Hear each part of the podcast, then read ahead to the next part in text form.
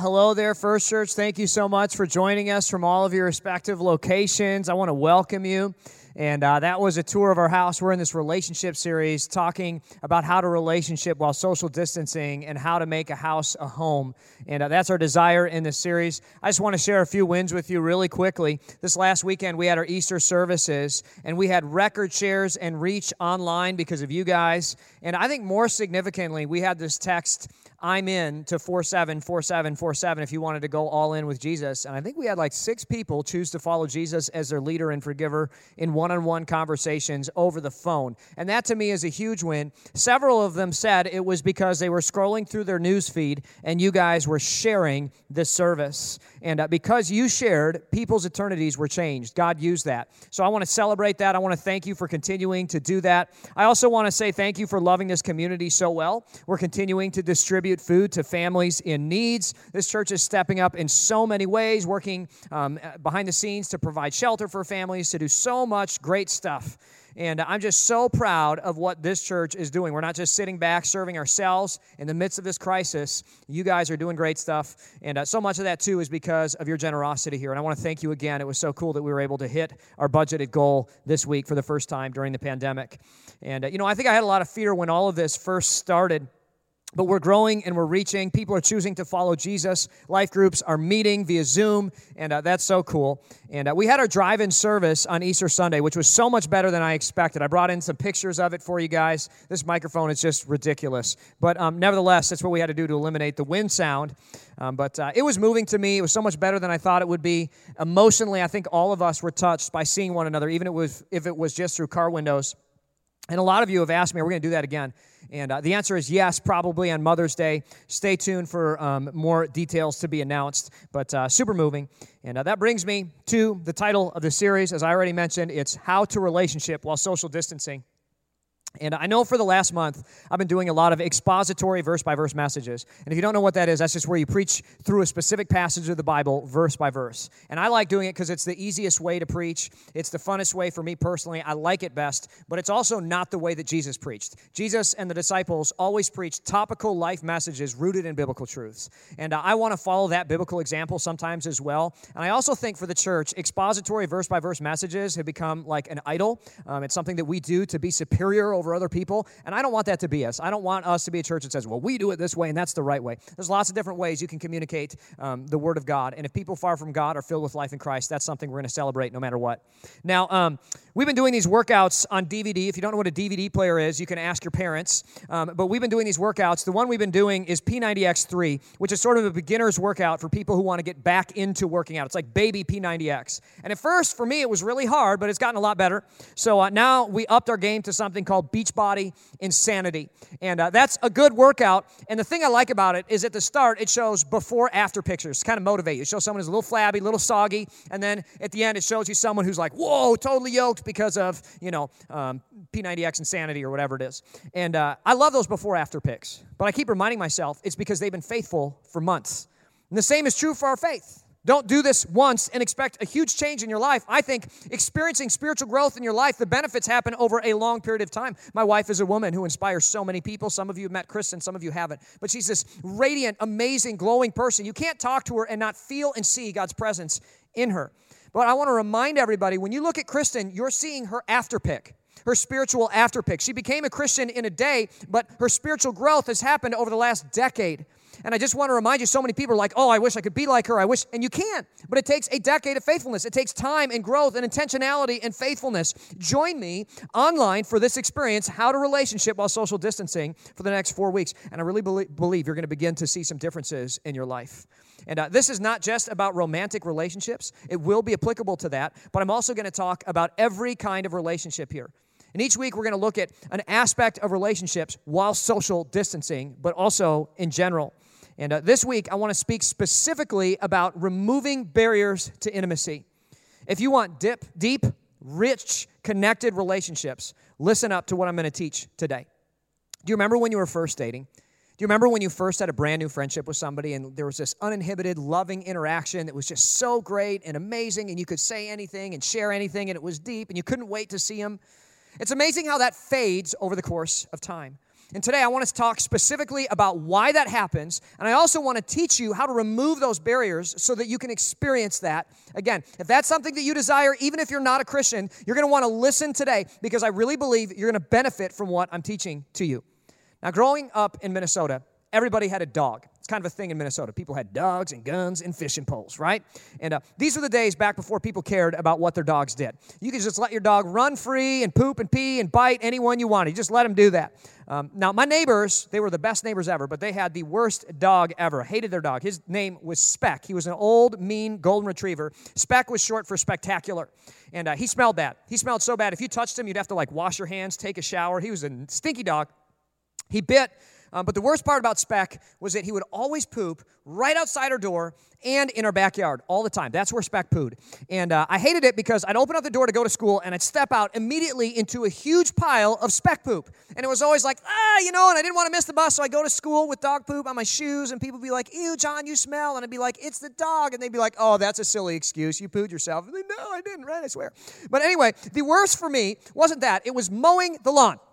Because when I would mow the lawn, I would constantly be stressed about Speck's landmines all over our yard. And I'd be looking and I'd be looking and I'd see one just a few rows down. And I'd be like, don't hit that, right? Remember it in your mind. And I'd try to remember all the different locations. But inevitably, I would miss one and all of a sudden I'd see it going around and around on the wheels on the lawnmower. I don't know if you've ever seen that. You know, you're mowing the lawn, you see the poo going around the wheel. You're like, oh, or you'd smell it and you'd be like, where is it? Where is it? And you'd look on your shoe. Ah, it's on my shoe. No, terrible, right? And uh, the thing that really got to me was the stress. I mean, mowing the lawn isn't that bad of a chore. It's okay, right? I mean, it's fun to be outside, it's okay to be exercising. The bad part is the worry and the stress of stepping in the wrong area. I was constantly on the lookout for, for dog poop, and everywhere I went, I just I couldn't enjoy it. I had fear and anxiety of finding this. Now, here's the thing. Here's the thing.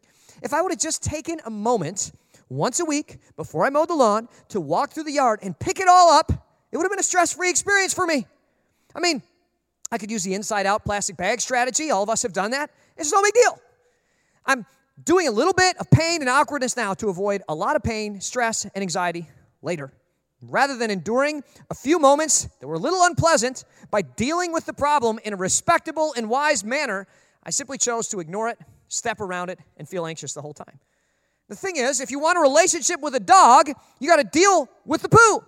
You could deal with it by stepping around it and ignoring it, which ultimately leaves a lot of the yard unpleasant to go into and sometimes results in catastrophes on your shoes and lawnmower wheels. Or you could spend 10 minutes dealing with it.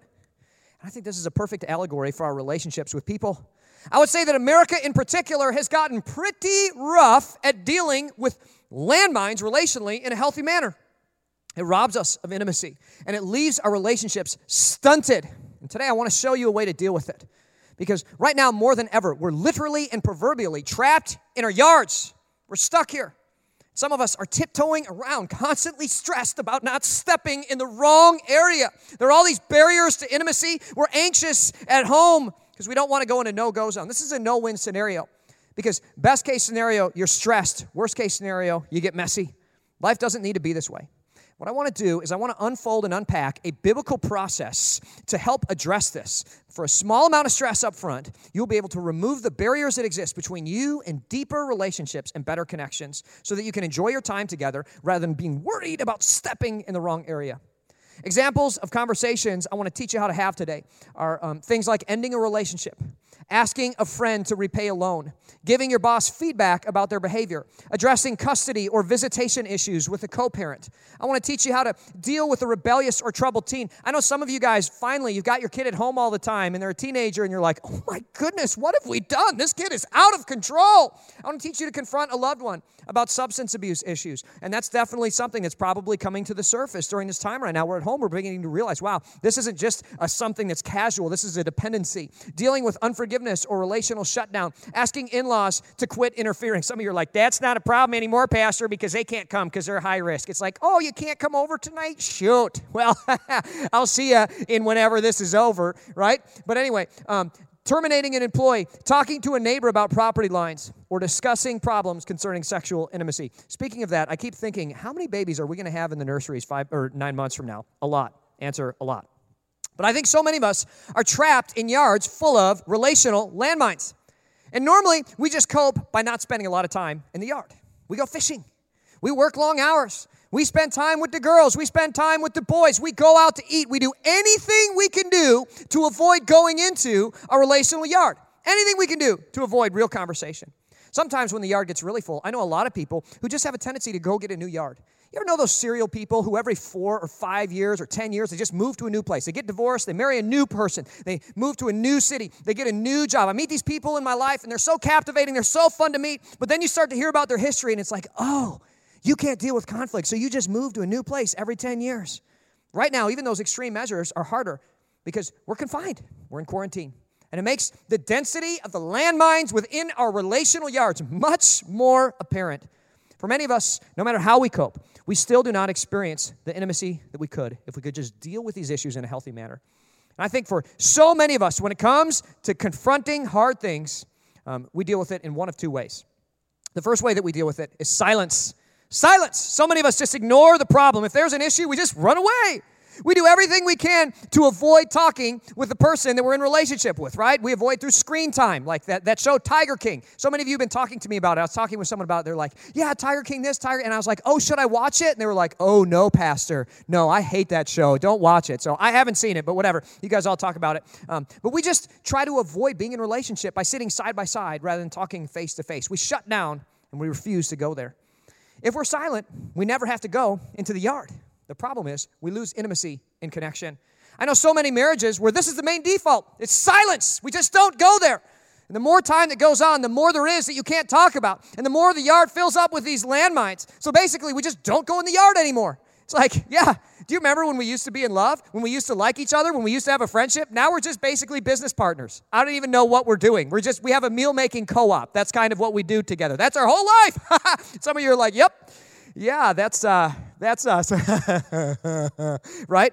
Um, the other way that we cope is through violence silence or violence. And this method of coping is no good either. Usually we just jump straight from silence into an explosion of relational violence. I'm not talking about hitting here. I'm talking about relational violence. You know what I'm talking about the, the yelling, the blaming, the angry tones, the eye rolling, the saying cruel things, the crying. That's definitely a form of relational violence in some contexts. The mean body language. Instead of ignoring the landmines, we rage at them. We all get messy, and the stuff literally hits the fan. Proverbs 11 17 says, Your kindness will reward you, but your cruelty will destroy you. The Bible actually lays out a really great plan that is better than the process I just showed you, better than silence or violence. And I want to talk about it today. The biblical process for dealing with conflict and hard conversations and removing barriers to intimacy is actually laid out throughout the Bible. And throughout the newest part of the Bible, Jesus lays his foundation for confrontation. And uh, Paul actually calls us to be just like Jesus in this regard. Ephesians 4:15, Paul says, "Instead, we will speak the truth in love, just like Jesus, growing in every way more and more like Christ, who is the head of his body, the church." The key here that he's laying out is when you want to deal with serious barriers to intimacy, you need to speak the truth in love. And I love how the text puts it. Which is more important, speaking the truth or speaking in love? People argue about this all the time, but the text seems to imply that it's both truth and love. It implies that the truth is a subject, but it's encased and packaged in love. If you don't put it in love, it's not going to work. You got to have truth and love together. This is such a tough balance. I know people who are really great at truth. This might come as a big surprise to you, but I have a tendency to focus more on the truth than I do on love. If somebody screws up, I say, hey, I can't believe how terribly that went. I'm disappointed in your lack of foresight, and I'll just let them have it, right? But it's not just truth, you need to have love. Conversely, I have a friend who is also a millennial and a parent. And uh, man, it's funny to me how much love this guy has for his kids, but how little truth he has. The other day, I was watching him discipline his son and uh, we'll just change the names around. But he goes, um, Billy, you're three. Do you feel like playing with fire is a good choice? And what is with, with, with millennial parents and choices? I want you to think about what you're choosing and your choices right now, right? Billy, do you think playing with fire is a good choice? And he's like, Oh, you do? Really? Okay, Billy, I love you. Are you sure that playing with fire is a good choice? But I love you. Are you sure? It's like, Stop! Stop with I love you. Your son is about to immolate right now. Like, what are you doing? Like, you need to give some truth for the love to save his life. Like, what are you doing? It's truth and love. Jesus talks with both all the time. This is how he lived life. You got to have truth and love together. And this verse talks about both right here. There's a tightrope that exists between silence and violence. I think it's truth and love. I think so many of us operate without this, right? We just jump from silence to violence. But Jesus teaches us that you have to have a balance, a connection in between. And it's a tightrope. It's a tightrope that takes discipline and art form and skill to apply.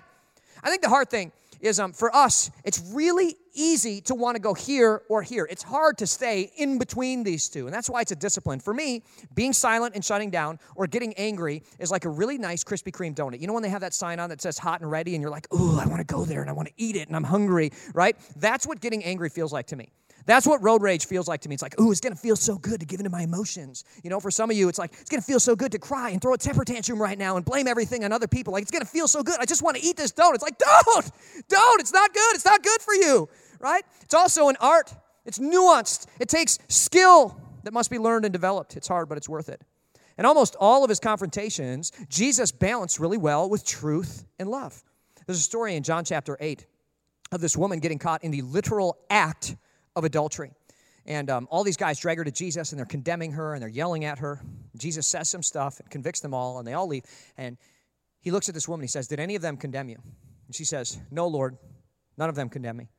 Then Jesus replied, Neither do I, but go and sin no more. Okay, it's love. I don't condemn you. But you got to stop, girl. You got to stop this, right? It's both. It's truth and love. This is how Jesus did it all the time. It's a tightrope, but it's real. Now, I'm sure some of you are like, okay, use truth and love, John. We get it. That's nice. But like, really, give me something practical. How do I do that? Jesus sets the broad example, but then through the rest of the Bible, every single book after the book of Acts in the New Testament, every single one of them lays out this incredible process. They're all letters to churches or young pastors. Um, there are people that they love whom they confront really well with difficult conversations to remove barriers to intimacy. That's like what the rest of the Bible is all about. As I wrote this message, I looked at a ton of these letters called epistles, and I noted this biblical process, this seven step process that's in all of them. Paul, confronts churches and young pastors with this process that I'm about to rocket through with you. And then Jesus, through John in the book of Revelation, actually confronts seven different churches with this seven step process I want to share with you. Now, some of you are like, seven points? John, we're 17 minutes into this message. What are we going to do here with seven points? I promise, I'll rocket through them. But uh, let's look at seven steps to removing barriers to relational intimacy.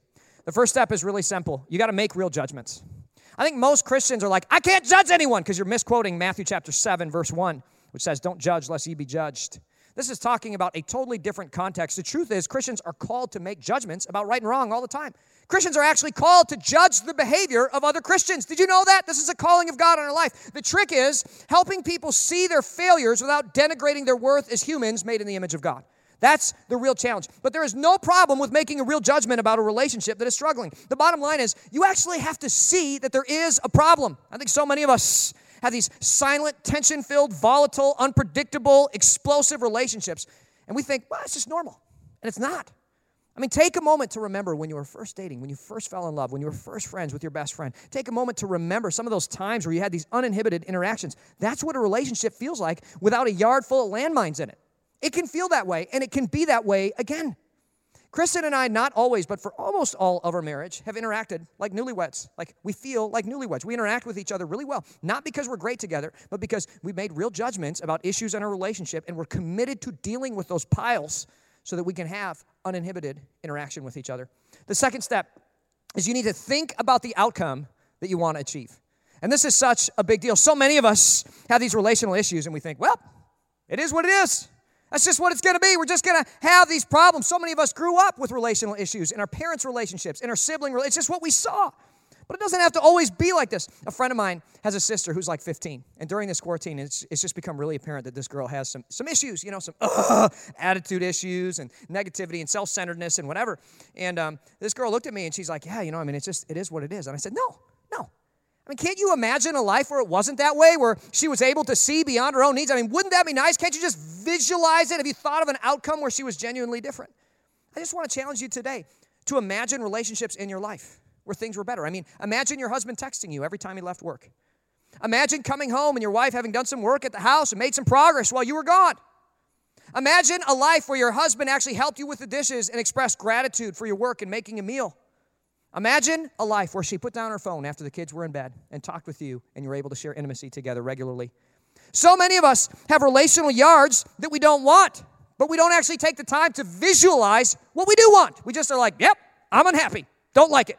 Well, think about what you would like. Think about what would be nice. Think about what it could be like if the garbage was removed. Step number three once you've done that, make a plan to get there.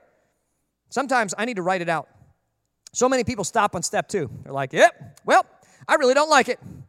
It would be nice to be rid of this, but we don't actually imagine how it would, how we could actually do it. Actually visualize a conversation.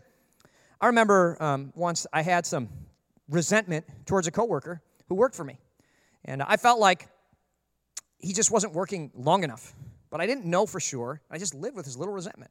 Well, finally, I actually made a plan.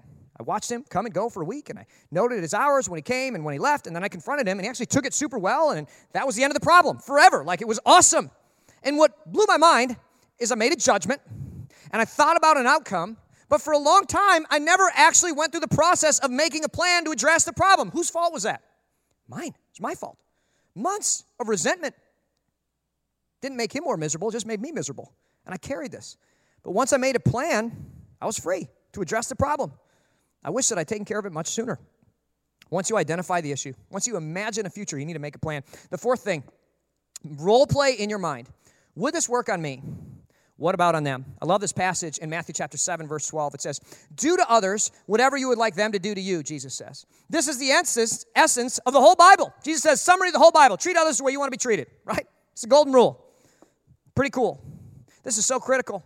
So often, when you make a plan to address an issue in your life, think about, hey, could I receive this without getting upset? What I like to do is, if I want to confront somebody about, you know, a relational landmine that exists between us, a lot of times I imagine what I'm going to say. Sometimes I'll even write it out, and then I like to imagine my wife Kristen saying it to me. And you know, there's nobody on earth that I love more than Kristen. There's also nobody on earth that can make me angrier than Kristen can in like a heartbeat, right? And part of it is because I've given so much of my heart to her, she just can cut deeper than anyone else. So anyway, if I imagine me saying, or what I was going to say to someone else, I imagine her saying it to me. A lot of times it makes my pulse beat really fast, and then I sit down and think, okay, why would I expect someone else to be able to receive what I myself can't receive? So then I spend time modifying what I'm going to say, and I massage it into something that I think I could receive, and then I go to the person.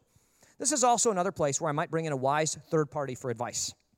I don't gossip to people. I don't go to friends who are just going to tell me what I want to hear. You know, all your friends, they'll just say, Well, you should break up with him, girl. You should leave him, man. And listen, walking away is the easy thing to do. And yeah, sometimes it's justified. I'm not saying, you know, whatever. I'm not saying you can't ever do that. I just think in our world, we end relationships too quickly, right? We just break off friendships of something. We just leave. That's the easy way out.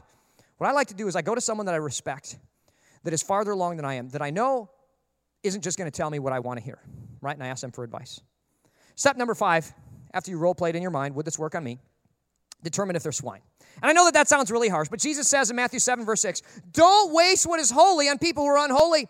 Don't throw away your pearls to pigs. They will trample the pearls and then they will turn and attack you. This sounds really harsh, but basically it's saying, listen, if somebody's pig headed about something, there's nothing you can do about it. Um, I remember several times in my life where I've been pig headed. All of us have been. But specifically for me, there was a girl that I was dating that everybody was like, John, don't do it. Okay? Don't do it. You guys are terrible together. Don't date her. It's going to be awful. And I was like, I don't care. I don't care. I'm going to do it. Right? And uh, there are some people in your lives who are just determined to do things regardless of what you say or do. It's called being pig headed. And in that situation, you can give it the college try. But once you realize they're not going to change, it's time to step back. You let them know, hey, your actions hurt me. But regardless, I'm going to pray for you and love you. If it's someone that you're called to, especially a spouse, parent, or child, say, I'm going to love you and serve you. I'm not going to enable you. I'm not going to be a codependent. But if I can't change you, it's my time to step back because I can't nag you into something. I always try to remind myself that while their sin might hurt me, sin hurts them most of all. And this is such a critical thing to remember because when I remember that, then I gain compassion for them, understanding that, well, I might be hurting bad. They're hurting more than I am. So I need to have compassion and love for them, praying that they'll continue to change and maybe be more open in the future. Also, a lot of times people are like, well, everybody in my life is pig headed. Nobody listens to me. I, a lot of times, I have found in my life that um, the hardest pig headed person to spot is myself. And, and a lot of times in my life, there have been some periods of time where I'm like, everybody's out to get me. I'm always so hurt. Everybody just hurts me all the time. I feel like everybody, you know, everybody I date, everybody, all my friends, they all let me down and nobody's there for me. Listen, you are the common denominator in all of your hurt relationships. And either, and I tell myself this, John, either there's a massive conspiracy theory or a conspiracy in the whole world. Everybody wakes up and thinks, how can we make John Hill's life miserable? Or, or maybe perhaps the issue is something that I am bringing intrinsically to all my relationships. If you in your life, you're like, my adult daughters just don't care about me and they're just all pig headed and they never listen to me and everybody I interact, and my husband and my children and my grandchildren and everybody betrays me, I just encourage you to sit down, stop for a minute, and look in the mirror and say, hey, you know what? The common denominator in all my relationships is me. And for a lot of us, this point right here is, is not about determining if they are swine, but it's determining if maybe we have some pig headed issues in our lives. And I've noticed most of the time, the issue isn't with others, the issue is with me. Point number six um, make sure that it's the right place and time. I know this sounds pretty obvious, but you got to make sure it's the right place and time. In John chapter 8, when Jesus confronts this lady, he says, Go and sin no more. He waits until all the other people that were condemning her are gone. And he does it privately. It's the right place and time. I frequently, frequently fail at this. And I hurt people.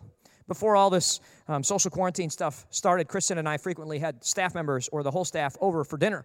And I remember one night in particular, she made cookies. She always makes a lavish meal. She's a great cook, great baker. And uh, she made this lavish meal, but then she made these cookies called monster cookies. And I hate monster cookies because they have peanut butter in them. And to me, peanut butter tastes like a dumpster fire. I hate peanut butter. It's awful. Okay? Some of you might be like, how can you say that? I don't know. I just hate it. I hate the way it tastes. And Kristen knows this. So listen, I said it kindly to her. I thought of an outcome that I wanted, which was monster cookies never appear in the world again. Um, but I just said it in the wrong place in front of the whole staff. I was like, babe, Chris, come here. See these cookies? I'm sure other people think they taste good, but they're terrible. Please never make them again. Didn't go over well. Didn't go over well, right? A lot of apologizing, a lot of making up, a lot of groveling, whatever. Don't do it, okay? Point number seven affirm the relationship first, then confront the behavior. 1 Corinthians 1, verse 4 Paul says, I always thank God, my God for you and for the gracious gifts he has given you now that you belong to Christ Jesus. Every single letter that Paul writes to every single church, it begins with affirming the relationship before the confrontation comes. All the epistles to the churches, but especially the letters to the church in Corinth, all of them, they're these huge confrontations about issues that they have. And at the start, before anything happens, Paul says, Hey, I love you guys. I care about you. I'm glad that you're here. Basically, every book in the New Testament after Acts includes something like this. They all go through this process that I just laid out for you. I mean, this is like the structure of the letters in the Bible. They start off with seeing issues, visualizing an outcome, making a plan, praying through and thinking like, am I saying this in the right way? They think about whether or not the target, you know, is swine. They find the right time and place, and they love and affirm the relationship at the very beginning. Listen, if you're having a hard conversation and the person you're talking to is not assured of your unyielding compassion for them, I'm telling you, it's probably not going to go well. Recently, a friend of mine had uh, to come to me for some advice about a hard conversation. He had just caught his wife in some infidelity. She didn't know it yet. He was very upset and very hurt. And uh, he said, How should I confront this? And I said, First of all, if you're able to forgive her, which he was, I said, You cannot come at her angry in the conversation. You need to come at her with love and compassion. You need to assure her of your unyielding faithfulness. Because if you do and you humble yourself in that way, it is far more likely that she will confess and repent. If you get angry, she's probably not going to be able to receive it. You got to assure at the very start of the conversation hey, I'm going to say something hard. I've got something I want, but I want you to know that I love you no matter what and that I'm not leaving you and that we're in this together. I believe that if you apply this process to your life, it'll serve you really well. It worked great for Paul, it worked for Jesus, and it's definitely served me quite well. As we close, I want to share one story with you. And uh, this is a story I've shared parts of before, but my dad has always thought that he's terrible at uh, confrontation. And uh, I actually don't think that's true. I can remember several times where my mother and father have confronted me and changed my life. In college, uh, I only ever dated one serious girl in my life besides Kristen. Lots of dates, but only one serious girlfriend before Kristen. And I knew my family felt like this particular girl was not a good fit. We had dated for several years, and for the first couple years, I just was pigheaded. It was pearls before swine. I didn't want to hear. Everybody told me don't, and I was like, I don't care what you say. So my dad prayed and waited. I don't know how he determined it was time, but I was home for Christmas. I think it was Christmas 2009. And my dad actually initiated a conversation with me. And he took me out to Dunn Brothers Coffee, which is kind of a big deal. Mahtomedi, Minnesota. My dad hated coffee. He was in the apex of his career. He was a super busy man. But he initiated going to Dunn Brothers Coffee with me, and I felt honored. And uh, after some small talk, my dad took a moment he just said, John, I know you love this girl. I know you care about her. And I love and respect who you are as a son and as a man. And ultimately, John, I want to emphasize you have the freedom to do whatever you want. But I wanted to point out some things about your relationship with her that I've observed. I think that you guys are not bringing out the best in each other. And I think more significantly, your goals of ministry don't seem to be compatible with her future desires for life. I think most heartbreakingly, I remember my dad said, I don't see you following Jesus with the same zeal and passion that you once were. And whether this is because of her, because of you, I don't know. But your mother and I humbly wanted to ask you to visualize what a marriage to her would look like 30 years from now, based on the current trajectory of your relationship, not based on your feelings, not based on what you hope, but based on the current trajectory of your relationship. I want you to visualize a life 20, 30, and 40 years from now. He ended with No matter what, we love you. We respect that your decisions are yours to make. But as you, consider, as you consider serious lifelong choices, we wanted to share these thoughts with you. It was a conversation I'll never forget. I remember my heart racing, beating out of my chest. I had remembered before that wondering why my mother and father had become more distant. And I was thankful that my dad had the courage, authenticity, and discipline to share this with me. In the end, the conversation saved me from a difficult and highly incompatible marriage. It wasn't instant. I dated that girl for another six months, but I went from ring shopping that Christmas to evaluating and visualizing. Mom and dad probably thought that they had failed in that conversation, but it was a success on so many different levels. I think more significantly for this message, it removed some landmines that existed in my relationship with my mother and father. And that's part of why we've always had a really close relationship with each other. Because my parents have just set this example of refusing to allow relational landmines to exist in the yard of our love for one another. It's always been a place that I've been safe to go because we've worked so hard to keep that area clean, to keep that space safe. I'm thankful for their example in my life, and I'm thankful for Christ setting the example for all of us. Right now, in all of our respective locations, I believe that God is bringing to mind a number of different relational yards that have some landmines in them. I believe that as I wrote this message, I was just praying that God would restore some relationships between fathers and daughters, and mothers and sons, and husbands and wives. I prayed that God would do a great work during this time of social distancing where our core families would experience a deeper, richer intimacy with one another. I've been praying that God would bring healing to places that have been hurting. I want you to know, I think there's some of you here today who are realizing there's broken intimacy and there's stunted connection. It doesn't have to be this way. Cleaning the mess is not fun, but having a clean, stress free yard to love one another in is so worth it. I just want to challenge you to consider doing that this week. I wrote down some questions at the end of this message that I thought would be helpful.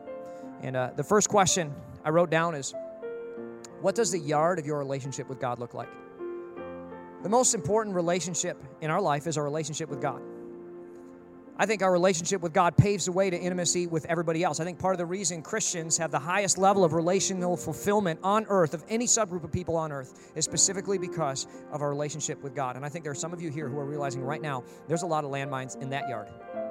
Whether it's neglect, doubt, idols, you know, prioritizing other things above God, or in some cases just downright sin, I want to challenge you to deal with it. I want to challenge you to repent I want to challenge you to come to Him. I can think of no other relationship that is more important than a relationship with God. And today, I would just challenge some of you to say, you know what, I want to seek reconciliation. I want to remove those barriers. I want to be able to interact with God again. I felt like I couldn't be near to Him for so long, or maybe ever. What if today you said, you know what, I really want to deal with those things? We got this number up here, 474747. If you text I'm in, no spaces, just I'm in to that number, we'll um, send you just a, a quick questionnaire to help us understand how to help you best take like two seconds to respond to. And then I would love for my wife, Kristen, or our executive director, Elise, to give you a call this week. We want to help you fix that relationship with God. We want to help you take that next step. We want to help remove barriers that exist between you and God so that you can love Him more fully and more completely or at all. My second question is really simple. I want you to describe the yard of your closest relationships. Are you stressed about stepping in landmines?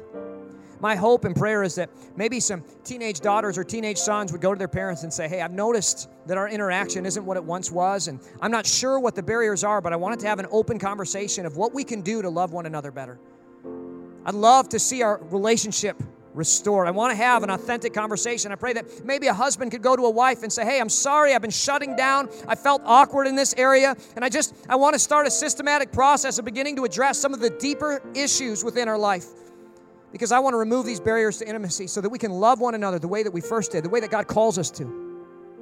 And lastly, What is one serious conversation you can commit to having this week? And some of you, ladies especially, I don't want you to make a whole laundry list. Don't overwhelm your family with, like, here are 50 different things that we need to confront this week. No, no, no. One. One. We're going for one this week. One, one conversation. I believe that if you could begin to practice a discipline of removing these barriers to intimacy in your life, you're going to experience a new level of intimacy. You're going to experience a new level of blessing. It'll be really great. I want to pray, and then I'm going to turn it over to the ladies. I'd ask you to bow your heads and pray with me in all of your respective locations. Jesus, I pray for the relationships of the people of this church. God, I pray that through this message you would bring healing, that you would remove barriers to intimacy, that you would restore broken relationships. Most importantly, God, I pray that you would remove barriers to intimacy with you. I pray that we could see a whole generation of people loving you without inhibitions, completely, totally, with their whole hearts. Thank you for what you've done for us on the cross, that you make it possible to remove everything that stands between us and you. You are a good God. We love you and thank you for all that you've done for us. In the name of Jesus, all God's people said, Amen and amen. Well, I'm excited about the discussion the ladies have for you in the lobby. We have some exciting announcements this week before I turn it over to them because we're part of one family. Even if it's your first time tuning in, we like to end with a team on three. Um, so uh, let's end with a team on three. Hands in, hands in, everybody. One, two, three, team.